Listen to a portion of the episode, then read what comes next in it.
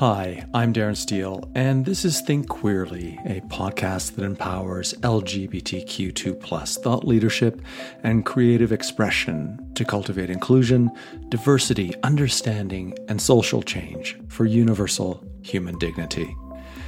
Now, it's actually been a long pause since I published the last podcast, an interview with uh, Tim McCaskell, the author of Queer Progress. There's been a lot of things going on in my life, and if you've been following along the podcast for some time, I launched another podcast, Ideation Thought Leadership. What I've come to realize is that in my attempt to try and create this separation between the two things, I actually got greater clarity about how everything overlaps. And instead of worrying about, oh, I should make this a podcast. I think my audience might want to hear this. Or my audience won't want to hear this on Think Queerly. They'd like to hear this somewhere else, or vice versa. I just realized that there's going to be a lot more content that I'm going to publish online as writing that will never make it as a podcast. And as long as I have something that I think will benefit from sharing with you here on the podcast, that says something to queerness or empowering LGBTQ lives, that's going to show up here. And that will bring me back to what I hope will be a once a week or at least three to four episodes per month for the show. Now, there's some really great stuff that is coming up. I'm going to be speaking with Michelle Douglas of the LGBT Purge Fund that is operated in Canada. That was a response to the apology from the Canadian government for what was called the fruit machine when the RCMP tried to out um, people they thought were or who they got to admit were gay or lesbian or queer and basically destroyed their lives. And there's some other great stuff, some other great interviews that are in the works. It just takes a little bit more time to bring those to the podcast because I've got research and preparation to do. And usually they're a little longer and also include video. So there's a bit more uh, time that goes into production to bringing that to you. So I want to get into what I want to talk about today, which is why can't we all just get along? I want to say that in a different way. Why can't we all just get along? It's a question that seems to be coming up more and more and more. There is a war happening, Russia invading the Ukraine. There's a war happening in the United States with Republicans that are targeting LGBTQ lives and especially trans people, but even more so children. There is a war on misusing or using words in a weaponized way. For example, grooming, when right wing or conservatives are saying that saying anything positive about LGBTQ existence is grooming, when in fact, right wing evangelical Christians or just evangelical Christians have been grooming individuals and especially children for thousands of years. There was some recent news of a couple of people on a plane playing guitar and singing kumbaya music to a captive audience 30, 35,000 feet up in the air. I don't know how I would have responded, but I think I would have made it very clear that I was a gay, queer man and I would not tolerate, and it was a violation of my personal liberties and would ask them all to sit down. So, if ever you're wondering what to do about that idea of grooming, there it is. Christian evangelicals are grooming other people, going door to door, trying to sell Jesus in whatever form that they are trying to sell it. And that's all that grooming really is. Coming back to why we all why we all just can't get along. You know, we're in this world that's ever expanding with too many people. It is a question of how can so many people in the world get along, even within a particular country, the Ukraine, Russia, Canada, North Korea, the United States, trying to organize and manage all these different personalities and minds into small neighborhoods, municipal groups, states, and then collectively at the national level requires different myths that organize people. It's a myth because politics and religious ideology are not real. They are ideas that we come up with that collectively, or the larger part of the collective, says, ah, okay, these are the rules that we're going to try and adhere to so that we can get along. When it really becomes a problem is when people don't wish to understand, when people don't wish to commune and be open to understanding what another person is, how another person thinks, how another person feels, where they are coming from, what is their background, what triggers them.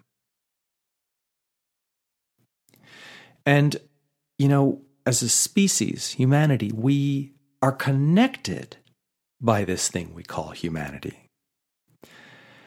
But we're acting more and more separate, individual, and separated largely in part, at least in North America, because of the liberalism myth of individuality that is saying, you know, me, my personal freedom, my personal liberty at all cost. How dare you tell me to wear a mask? And yet there are so many contradictory situations in life like, well, if you drive a car, do you wear a seatbelt? If you drive a car, do you stop at a red light or a stop sign? If not, all of the time then most of the time. What are the rules as part of the organizing myths of society?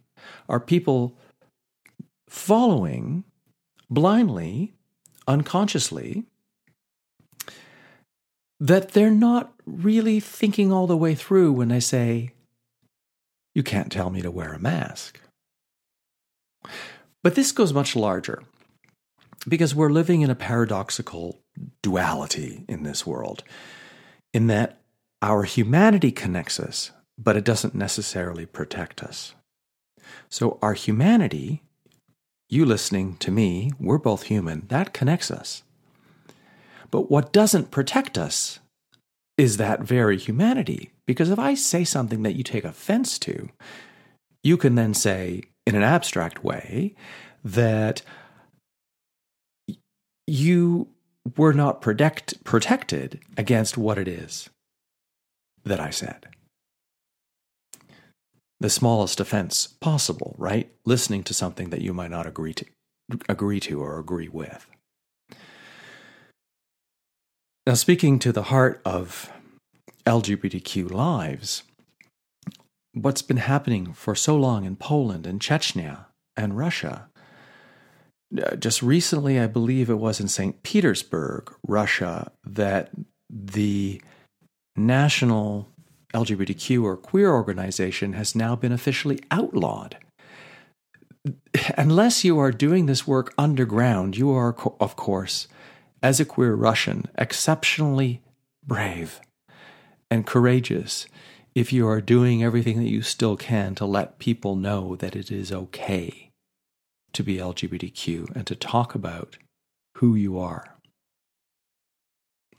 These various dominant religious myths and political parties and radical uh, ideologies have deemed our lives, LGBTQ lives, a threat to social mores, to social morals and values, or that we are non existent entities. We simply do not exist in their country, which is the case of Poland declaring these LGBTQ free zones. And, you know, substitute LGBTQ plus with any other marginalized identity or group of people, be that through history or be that now. So the cult of identity, at its worst, sees humanism as a lack of personal liberty. The cult of identity says, well, uh, no, I don't have to think about the collective. I don't have to think about the common good or universal good. Or I don't have to think about, quote unquote, doing the right thing when it interferes with my right to do whatever the fuck it is I want. There's a lack of communing with people who are considered other and in often in often cases or in many cases considered disposable. This is the rhetoric and the language that is showing up that if you're LGBTQ in some countries, you don't deserve to live. You should be thrown in prison. You should be thrown off the top of a building. You know, thank goodness I live in Canada, but that doesn't mean I'm immune from hatred or from prejudice and bigotry. It also doesn't mean that my rights are forever protected. Because rights and human rights are, again, an intellectual construct. Going back to what I said earlier, our humanity connects us, but it doesn't necessarily protect us. Returning to this idea of organizational myths that manage and control societies, like liberal politics or the Republican Party or the New Democrat Party in Canada or whatever the name of the political party is in the country in which you live. Many of those myths are seeking to connect broadly the individuals in the society in the country. There are other myths like capitalism. Capitalism is an idea, right? Right or wrong, I'm not saying it's perfect, but it seeks to try and connect us together. Whereas fundamentalist religions or oppressive political regime, regimes dehumanize and create separation through a binary or a polarity of us versus them. You're either on the right or you're on the left. You're either a Republican or you're a Democrat. And we're seeing in the United States how much how polarized this has become. It isn't just about, you know, I tend to have politics that are more uh, based in Republican philosophy, of which there is no more Republican philosophy in the good old party. It's just a kind of a ideological capitalist oligarchic reach for power. And it's become so anti them versus us, where the language is the Democrats are stealing the country from us. They need to somehow be wiped out of power and locked up. And as soon as you start saying that people need to be locked up, it's only the next step towards people need to be taken out of existence.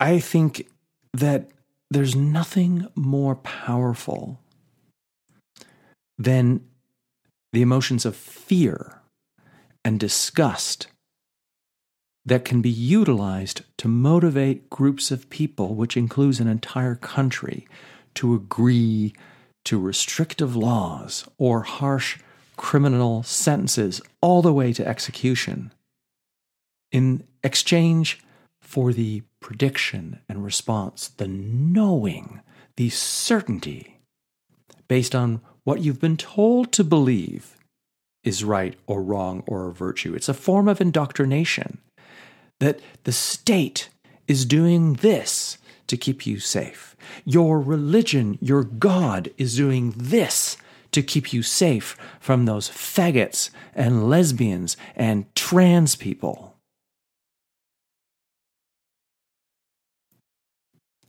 And it's just so important to take that pause and consider what are these people so afraid of?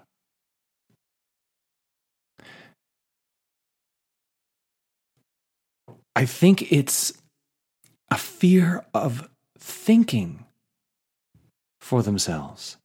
Because thinking for yourself and well, thinking for yourself requires knowing what you believe in and what you stand for. It requires a lot of cognitive energy to find your place in the world when you're thinking for yourself. And there are a lot of people that I'm not putting into this container to blame. There are a lot of people in various countries that have been set up to fail, that have been set up by their governments and regimes to remain stupid, which is another word for uneducated or having a lack of access to education, because if they were to be able to think for themselves, they wouldn't blindly follow the leader who is seeking power over, who is seeking to control their minds. Because an unthoughtful mind, an uncritical mind, is easier to control. That's why it's kind of a uh, sad ending that I'm going to wrap up this episode with that it's unlikely that we can all just get along. Because it's not pragmatic.